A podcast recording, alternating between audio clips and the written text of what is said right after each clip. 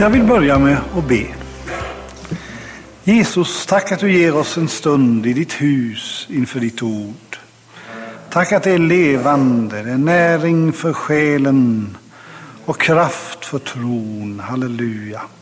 Herre, välsigna ditt eget ord på våra hjärtan, stilla våra sinnen och våra tankar så vi kan vara himlavända, lyssna och ta emot, kära Herre Jesus. Låt mig ha nåd få förmedla något till förblivande välsignelse för oss alla. I Jesu namn. Amen. Amen. Jag ska läsa en skildring från Andra Konungaboken 4. En händelse ur profeten Elisas liv. Jag läser från början, de sju första verserna.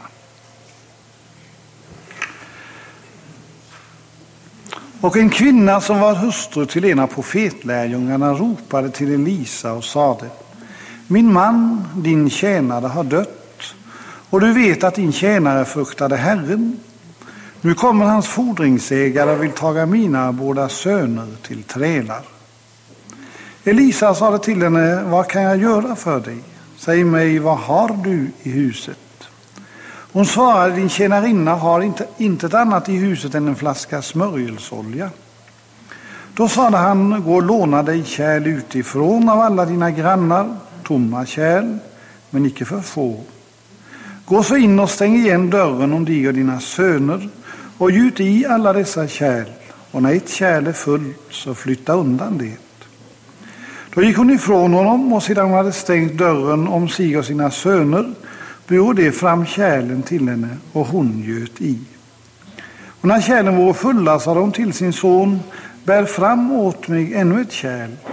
Men han svarade henne, här finnes inte kärl mer. Då stannade oljan av. Och hon kom och berättade detta för gudsmannen. Då sade han, gå och sälj oljan och betala din skuld. Sedan må du med dina söner leva av det som bliver över. Jag skulle tro att vi lite var känner igen den här skildringen ifrån Bibeln. Och det är ju en underbar berättelse om Guds omsorg om människor i behov. Och hur han vakar över den enskildes lekamliga behov. Och den har mycket att lära oss också när det gäller det. Men jag tror att den här berättelsen den har också andliga lärdomar att förmedla till oss lite var, i synnerhet som Guds folk. Och det är från den synpunkten jag skulle vilja att vi samlade våra tankar kring texten en liten stund.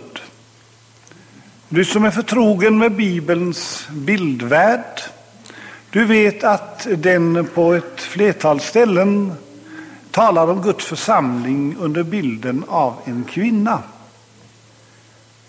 Lammets brud och eh, det är en lärorik bild på många sätt.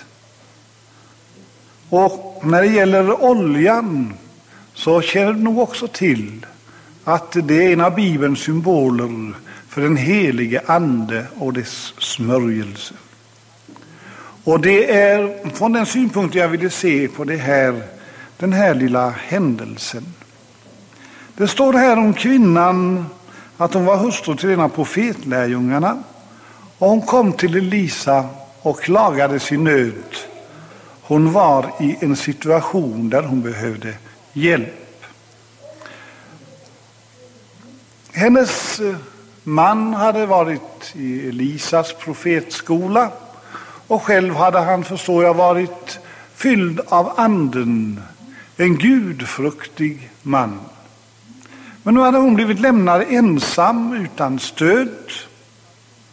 Och så hade hon upplevt någonting som hon kände som någonting väldigt eh, betungande och tryckande för henne. Och det var det att hon mötte en hel del krav omkring sig. Och hon säger till Elisa mm, att eh, fordringsägarna kommer och vill ta mina båda söner till trälar. Det är ett faktum, vänner, som vi aldrig kan bortförklara, att vi som kristna och Jesu bekännare, eh, vi har ett ansvar och vår omgivning har på grund av vår bekännelse rätt att ställa vissa krav på oss. Det ska vi inte glömma. Det står att det var fordringsägare som kom. Och det säger mig att de hade rättmätiga krav att ställa på kvinnan. Det var inga rövare och banditer, utan det var den som kunde presentera fullgoda räkningar och säga du är ansvarig för det här.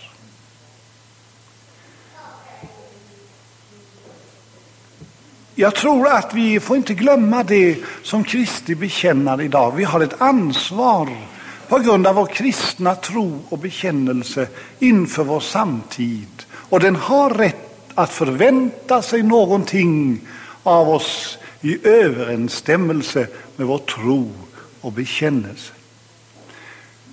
Du vet hur det är med folk som har skulder. De kan behandla dem lite olika. Det finns faktiskt folk som struntar i sina skulder. Som bara försöker komma över en det ena än det andra men aldrig känner ansvar för att betala. Sånt folk fördärvar sitt eget rykte och förlorar efterhand allt förtroende. Och sker det på det andliga området så är det inte mindre beklagligt. Men eh, vi behöver ha en, en väl utvecklad ansvarskänsla som kristna. Därför att världen ser hur vi lever och de vet vad bekännelsen innebär och betyder. Mer än vi många gånger tror. Kvinnan här, hon var en sådan gudfruktig människa som hade viljan att göra rätt för sig. Och det är någonting fint när en kristen är medveten om sitt ansvar och har en innerlig längtan att kunna möta behoven och kraven och anspråken omkring sig. Nu vill jag säga det att det finns människor omkring oss som ställer orättmätiga anspråk på kristna. Som fordrar fullkomlighet av dem. Deras angrepp kan man ta med ro. För de är många gånger så är de strängare än Gud och kräver mer än Gud. Och det kan vi, det kan vi ta ganska lugnt. Men, vi, men det är lika sant att vi har ett ansvar och vår omgivning har rätt att förvänta sig något. Kvinnan här, hon eh, hade en innerlig önskan att kunna betala sina räkningar. Men hon upplevde att hennes resurser var otillräckliga. Och för varje gång som fordringsägarna kom och mötte dem och de presenterade sina räkningar så led hon här inne. Hon tänkte vad tråkigt att jag inte kan betala. Det är ju riktigt det de kräver och förväntar sig av mig, men jag har inte resurserna. Och så blev det en börda för henne, något som tryckte henne. Och så kom fordringsägarna med ett förslag. De sa, låt oss ta dina båda söner till trälar. Betala med dem.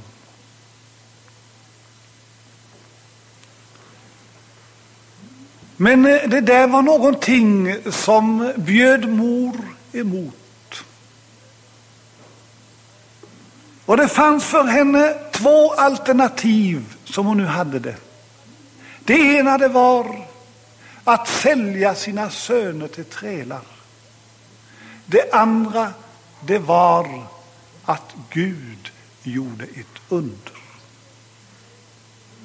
Och mina vänner, vi står där ibland, både som enskilda och som Guds församling. Där den frihet och välsignelse vi upplevat kan hota att förvandlas till träldom för att möta kraven. Men det står också alltid öppet att Gud kan fylla våra behov. Tack och lov och pris. Och det visade sig att det var den slutgiltiga och härliga lösningen på kraven som hon mötte. Det var inte att sälja sina söner, utan det var att Gud fyllde behoven. Och jag tycker det är trösterikt för den möjligheten, den finns kvar alltfort. Och det är viktigt att vi får tag i den. Och jag tycker det är härligt att se att kvinnan, hon varken nonchalerade sin skuld eller bara bar på ansvarskänslan som en tyngande sak. Utan hon gjorde någonting för att få tag i resurser som kunde hjälpa henne. Tack och lov. Och jag tror att den möjligheten har vi idag. Som Guds församling så väl som alltid förr. Pris ske Gud för det. Vad som är viktigt för oss det är att vi får tag i de här gudomliga tillgångarna och tillgodogör oss dem för att möta behoven och kraven omkring oss. Det står här att när hon insåg sin situation så började hon att gå den gamla bönevägen. Hon söker upp Elisa och så presenterar hon sin situation och sin nöd och ropade, står det. Och mina vänner, det är väldigt viktigt att vi tar vara på de möjligheter vi har att få behoven fyllda och bristen förvandlad till överflöd. De möjligheterna finns kvar än idag, tack och lov. Och vi har erfarenheter av det. Gamla kära minnen av bönesvar och gudomliga ingripanden när våra resurser var slut. Och det visade sig att den vägen, den förde henne in i de underbaraste välsignelser. Pris för Gud. Hon kom och ropade. Och vad som drev henne till det, det var dels hennes egna behov och så var det hennes ansvar inför sönernas framtid. Det är väldigt viktigt att Guds verk får föras vidare. Att generationerna som tar över får leva i den frihet som Gud har kallat oss alla till. Jag förstår sönerna, de hade härliga minnen av när far kom i anden där hemma. Han var Elisas profetlärjunge, hade kontakt med himlen och med andekraften. Och det hade de säkert både sett och hört. För hans liv hade varit sådant så det hade satt spår omkring sig. Kvinnan kunde säga när hon kom till Elisa, du vet att din tjänare fruktade Herren. Där fanns ett liv av andekraft och uppenbarelse bakom som den generationen levde i. Men nu hotade utvecklingen att bli sådan så nästa generation skulle bli trälar. Och det kunde inte mor tänka sig. Och vad viktigt det är att friheten, välsignelsen, uppenbarelsen, gudakraften får bäras vidare av generationer som tar över. Men då måste Guds uppenbarelsen bevaras ibland oss.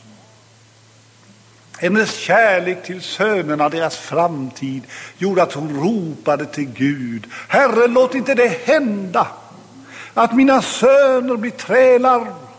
Låt dem få äga samma frihet och uppenbarelse som far hade. Och så ropade hon till Elisa om sin nöd. Så finner jag att kvinnan i sin bön, hon var ärlig. Hon påstår inte att hon hade något som hon inte hade. Hon förgyllde inte sin situation utan såg den sakligt och sant. Och när hon talade om hur hon hade det så säger hon din tjänarinna har inte ett annat än en flaska smörjelseolja. Hennes resurser var uttömda. Men hon hade i alla fall något kvar som var av sådan art att Gud kunde knyta sin välsignelse till det. Hon hade en flaska smörjelseolja. Det var inte mycket att, att nämna, men hon räknade med den och hon ansåg det som en tillgång och presenterade det som en tillgång. Ibland så frestar fienden många kära Guds barn och säger du har ingenting och du kan ingenting. Och det lönar sig inte att du försöker. Du vet hur hjälplös du är. Men då ska vi inte hålla med honom. Utan det vi har som finns, gett ger anknytning för gudomlig uppenbarelse, det ska vi bekänna. Och det ska vi hålla fast vid. Låt inte fienden lura dig och säga att du inget har. För är du frälst så äger du en anknytningspunkt för Guds förvandlande och förmerande kraft. Halleluja. Tack och lov. Och hon sa, jag har en liten flaska smörjelseolja. Tack och lov. Vi fick någonting av Gud när vi fick gemenskap med honom. Och har vi inte avhänt oss det så kan det bli förvandlingen och undret i vår tillvaro. Tack och lov och pris. Hon talade om precis hur det var. Och jag gläder mig också åt den välvilja som hon möttes av i sin nöd. Jag tycker att Elisa han har samma sinnelag som Gud. God och barmhärtig och kärleksfull och villig att hjälpa. När hon kom och presenterade sin brist och fordringsägarnas krav så kunde han ju sagt, men kära någon, hur har ni skött affärerna hemma? Hur har ni burit er åt och fått så dålig ekonomi? Har ni varit så slösaktiga? Då kan ni ha det som det är. Nej, det sa han inte. Vet du vad han sa? Vad kan jag göra för dig? Jag tycker det är så, så ljuvligt som en balsam i denna kritiska bristsituation. Han säger, vad kan jag göra? Och mina vänner, det är Guds inställning till dina och mina behov. Han vill hjälpa oss. Han frågar vad han kan få göra för oss. Tack och lov och pris. Och det är ju något underbart när man får koppla in Guds resurser i livets brister. Pris för Gud för det.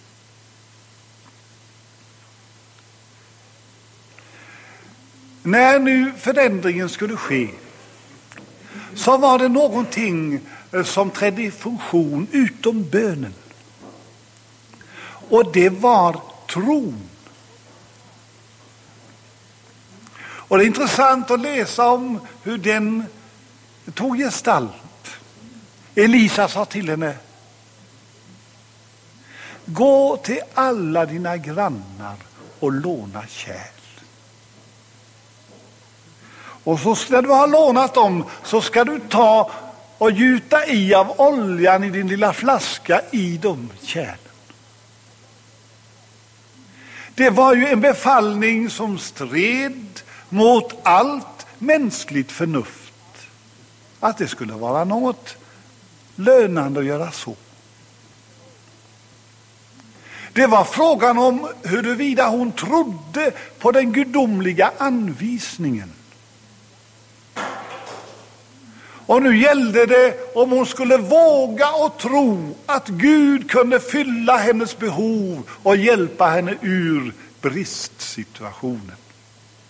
Och det visade sig att tron bar. Ser du henne när hon går till den första grannen och knackar på? Och Elisa sa att eh, Gå och låna kärl utifrån av alla dina grannar. Det var frågan om att gå till grannarna. Och jag förmodar, eftersom hon vågade knacka på där, så hade hon ett gott förhållande till sina grannar. Och det är bra att ha det. Var rädd om det. Var rädd. Har du ett gott grannförhållande så vårda det väl. För det är ett kapital för dig, det är en tillgång. Och hennes gudsfruktan hade, tror jag, bidragit till ett gott grannförhållande. Så knackar hon på och så säger, så säger hon Stig in. Vad vill du? Jo, jag skulle vilja låna några tomma kärl av er. Vad ska du ha dem till? Jo, det är så att jag har talat med profeten. Jag har en liten flaska smörjelseolja. Han har sagt att jag ska låna kärl och så ska jag fylla i av den oljan i en hel rad andra kärl som jag ska låna ihop. Jag vet inte vad grannarna tänkte, men de förundrade sig nog och tänkte, vad är det med kvinnan? Hur kan hon tro på sånt? Att en flaska smörjelsolja skulle kunna rymma så mycket så det fyller de här kärlen hon ber att få låna. Det var tro. Hon bekände sin tro på Guds löfte och anvisning. Tack och lov. Det var en trosvandring. Och hon gick inte bara till en, utan hon gick till alla sina grannar och lånade ihop kärl. Och det är klart att det mänskliga förnuftet sa, det här är väl bra dåraktigt. Det här kan väl inte lösa din situation. Jo, ser du, när man kommer i kontakt med gudomliga resurser, då går det till på det viset. Tack och lov och pris. Hon lånade, hon gick i tro, tack och lov. Och det får vi göra också, och det är vägen i Guds rike. Du har prövat ibland, men ibland sviktar tron för oss och vi vågar inte lita på löftena Gud har gett. Vi tycker det ser så oförnuftigt ut för mänskligt tänkande och så låter vi allt vara och lever kvar i brist och fattigdom. Men den tro som vågar att räkna med Gud, den får göra underbara upplevelser. Halleluja. Låt oss tro Gud om stora ting. Upplever du behov av olika slag, räkna med Gud. Han kanske ger dig en anvisning till ett trosteg. Ta det i Herrens namn. Det duger att pröva Gud. Halleluja. Och hon gick ut och lånade i tro. Och så sa eh, gudsmannen till henne, när du har lånat ihop dem så ska du ta hem dem hemma. Men så sa han, låna inte för få kärl. Jag förstår att Elisa, utöver att han var gudsman, så var han en god psykolog. För han begrep att hon kommer utsättas för frestelsen att inte låna ihop så mycket. Och fienden sa till henne, det, det är inte lönt att låna så många kärl.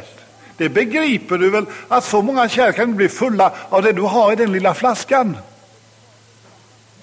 Men när den frestelsen kom så hade hon gudsmannens ord ringande i sitt inre. Låna inte för få. Tro Gud om stora ting. Halleluja. Och så gick hon från granne till granne och så placerade hon ut i tomma kärlen i rummet där hemma. En hel serie. Tack och lov. Tron växte. Hon vågade tro. Hon följde anvisningen. Och tänk vad mycket du och jag har mist av välsignelse därför att vi trodde så lite om Gud. Vi tog inte fram allt det där som Gud vill att fylla i. För vi tänkte det räcker aldrig. Men så är det Guds resurser, de är outtömliga. Pris för Gud för det.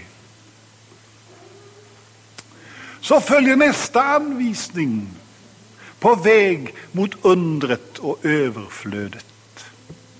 Han säger till henne, gå så in och stäng igen dörren om dig och dina båda söner. Det var en detalj som hörde samman med undret där hemma. Det var att gå in där och stänga igen dörren. Den skulle inte stå öppen för gatans larm, utan det skulle stängas. Och så skulle det vara ett heligt rum där hemma för Guds uppenbarelse och under. Och mina vänner, jag tror det är viktigt om Gud ska visa sin underkraft att vi stänger dörren när Gud säger det. När han ger oss anvisning. För om man gör det så upplever man ett under och gudomliga ingripanden som man har någonting med sig när Gud säger öppna dörren och gå ut med överflödet. Men ibland stänger vi inte när vi ska stänga och så kommer aldrig underkraften i rörelse, för den är nämligen ganska känslig. Guds helige ande, Guds kraft, den går inte att förena med vad som helst. Utan då måste det stängas ute som inte hör hemma på heligt rum för att Guds kraft och uppenbarelse ska fungera. Och därför tog kvinnan med sig sina söner. Hon sa inte det att eh, låt dem leka ute på gatan, men du och jag men, men du fyller på kärlen. Nej, hon sa ta med dem in. Varför det? Jo, det var den nya generationen som också den skulle bli bekant på en stol och titta på. Nej, hon sa nu ska ni hjälpa till. Nu ska vi hjälpas åt så Gud får rum att verka och göra under. Halleluja. Och så var den äldre generationen med och den unga generationen med i ett gemensamt arbete att ta emot Guds överflöd. Halleluja. Och så kommer ögonblicket när hon prövar Guds löfte. Detta heliga ögonblick när hon hade handlat efter Guds ord och löftena hon fått och det skulle visa sig om det höll eller inte. Och jag, jag har nästan en känsla av att hon kanske darrade lite på handen när hon tog den lilla flaskan. Och under flaskan var ett stort rymligt kärl. Och jag tror nästan att fienden gjorde ett sista försök att säga det här kan aldrig gå.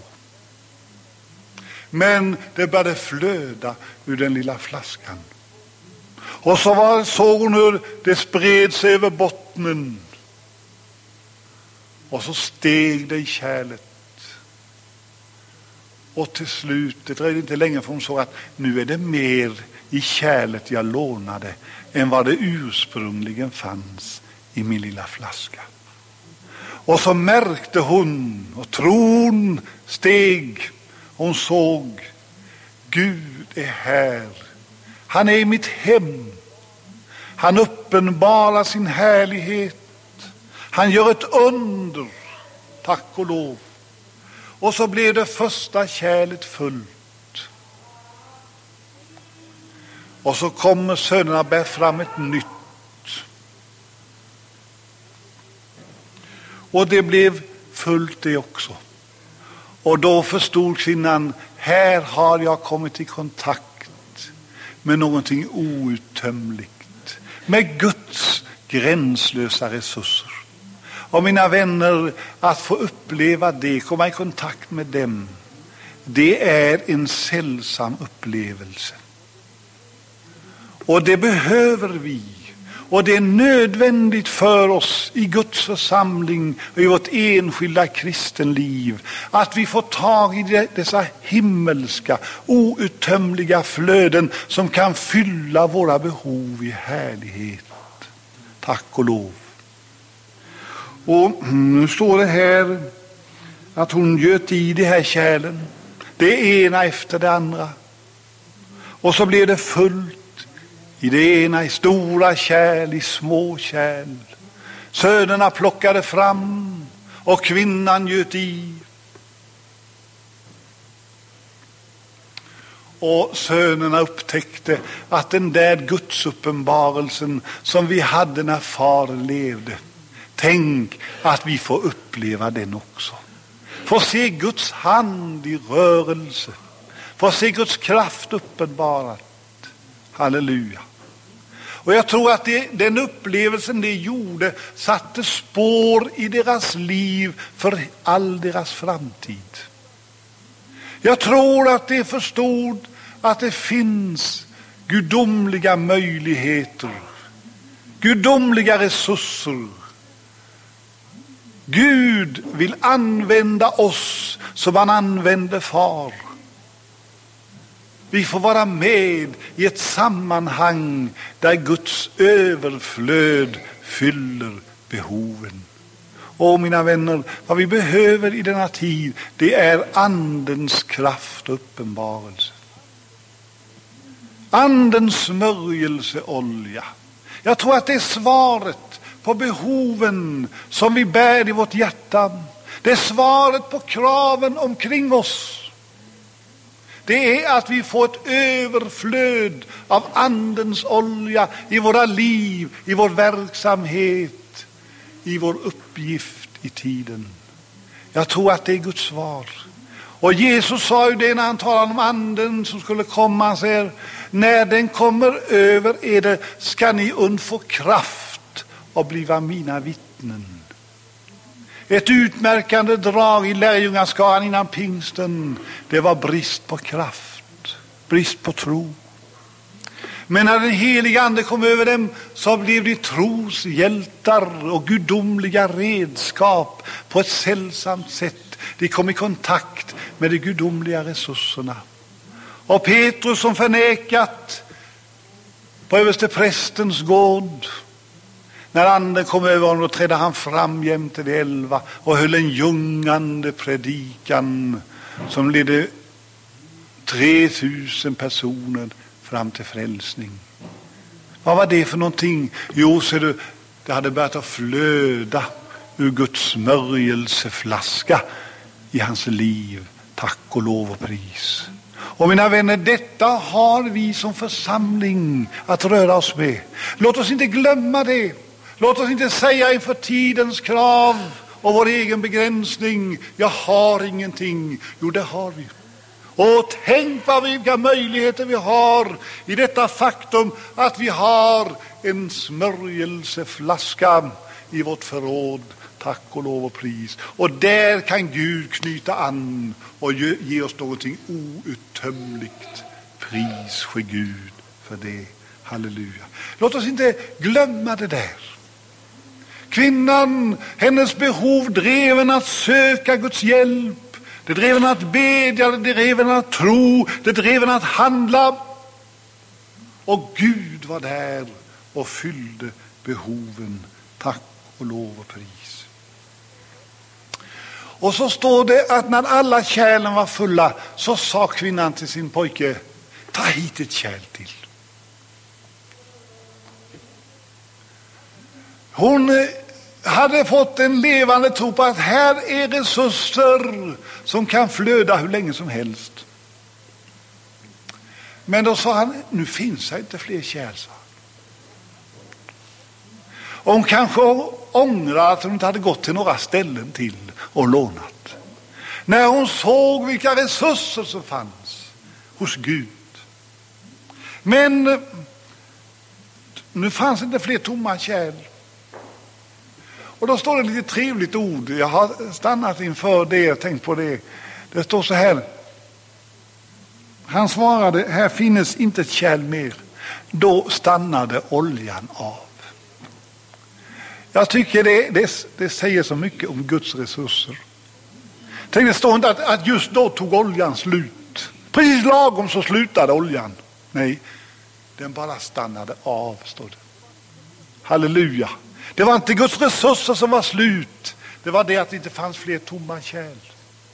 Och kom ihåg det, syster och broder, vi kan aldrig tömma Guds resurser.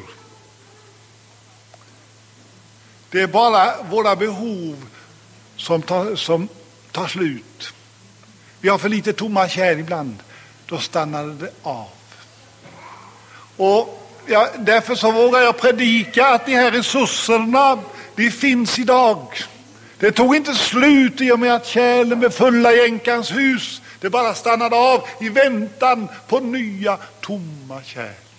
Och så är det med Guds välsignelser. Halleluja, det finns där. Och man märker det när människor får behov, börjar ropa till Jesus, börjar söka de andliga verkligheterna, så finns de där. Halleluja, när det kommer fram ett öppet kärl så börjar det flöda igen. Tack och lov och pris. Då stannade oljan av.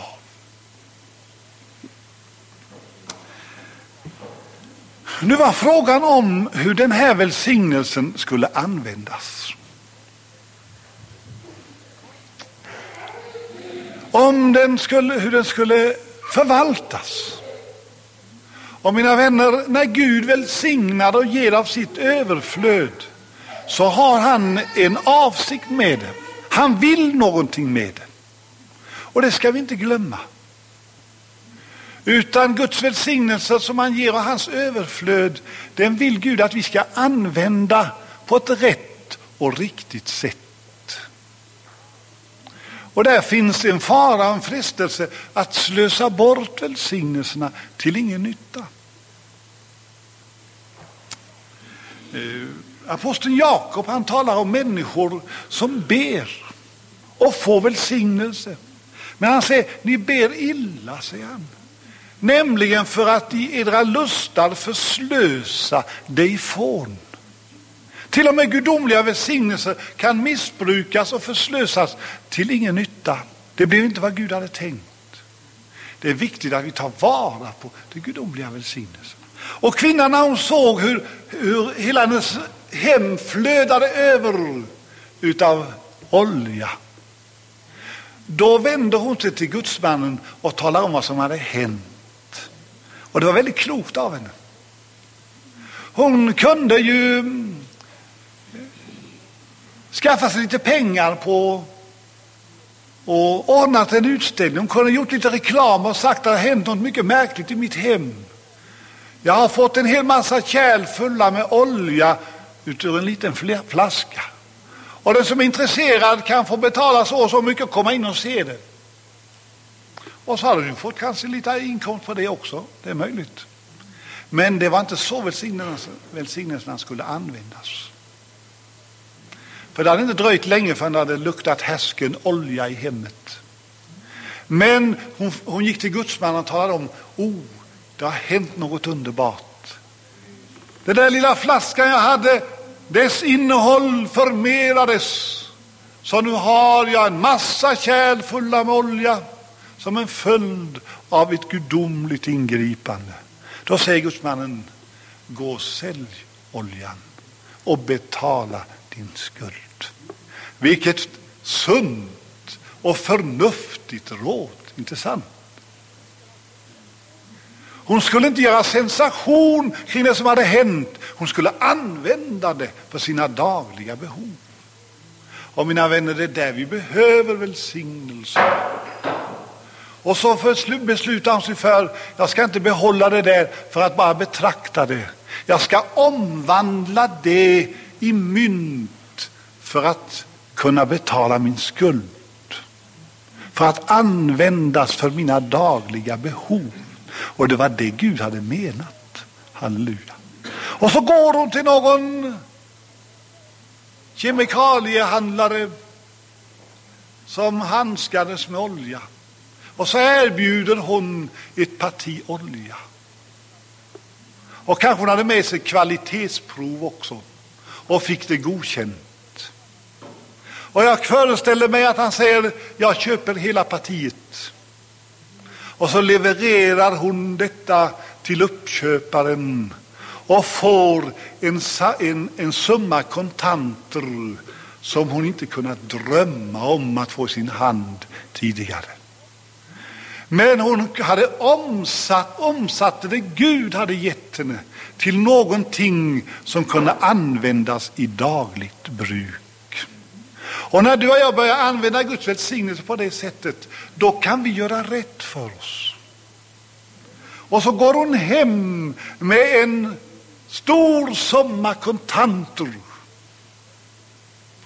Och så tar hon in det i sitt hus. Och så dröjer det lite tag och så knackar det på dörren. Och så uppenbarar sig ett välbekant ansikte. Det var en av fordringsägarna. Kanske lite hotfull i tonen. Så när tänker du egentligen att betala dina räkningar? Hur många gånger ska jag springa här innan jag får det som är min rättmätiga fordran? Så säger hon, kom in. Ska jag berätta något för dig?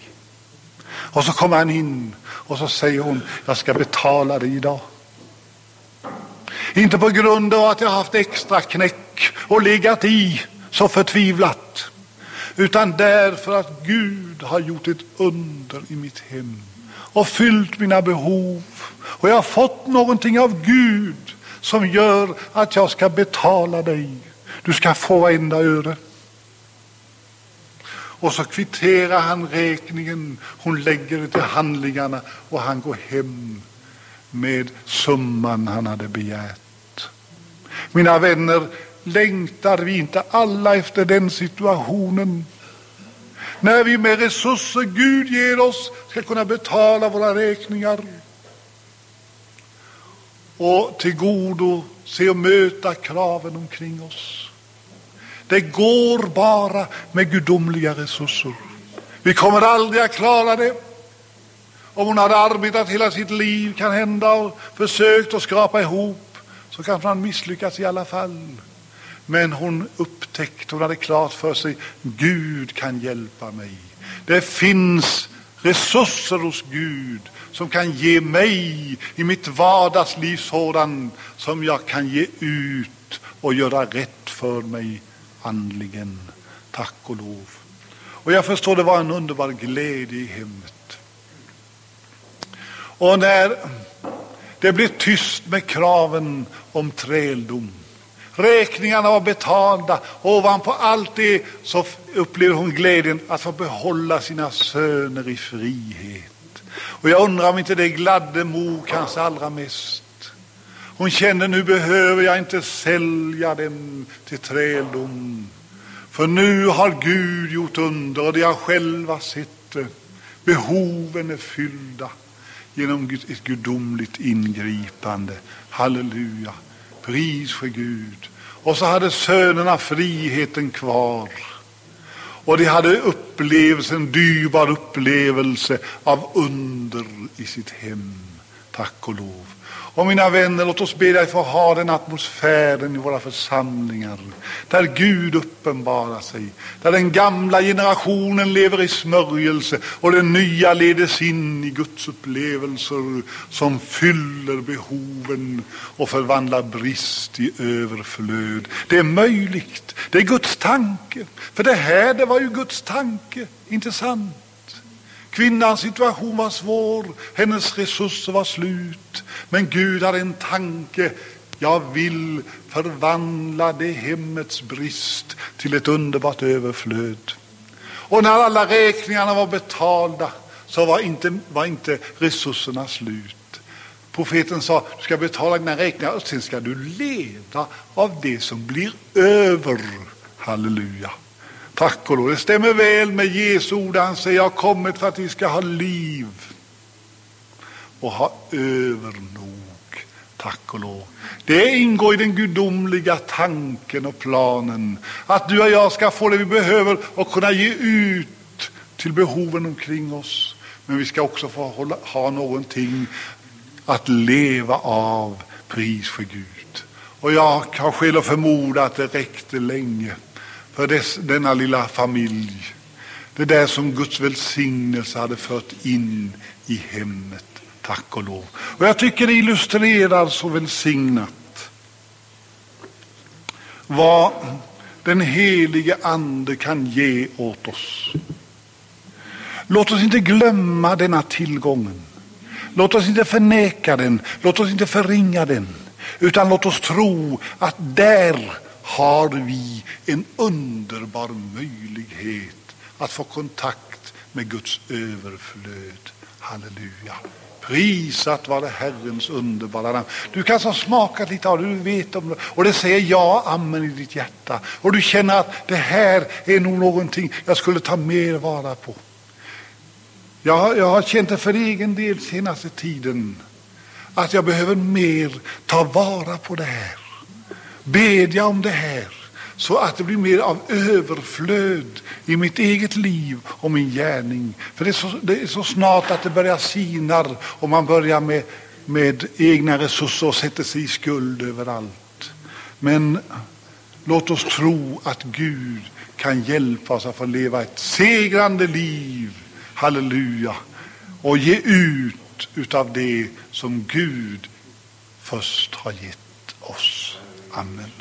Herre, välsigna ordet på våra hjärtan. Bevara oss. Hjälp oss, Herre. Du vet tidens krav. Du vet människor med behov runt omkring oss som förväntar sig något av oss som kristna, som din församling. Herre, du vet vår egen begränsning.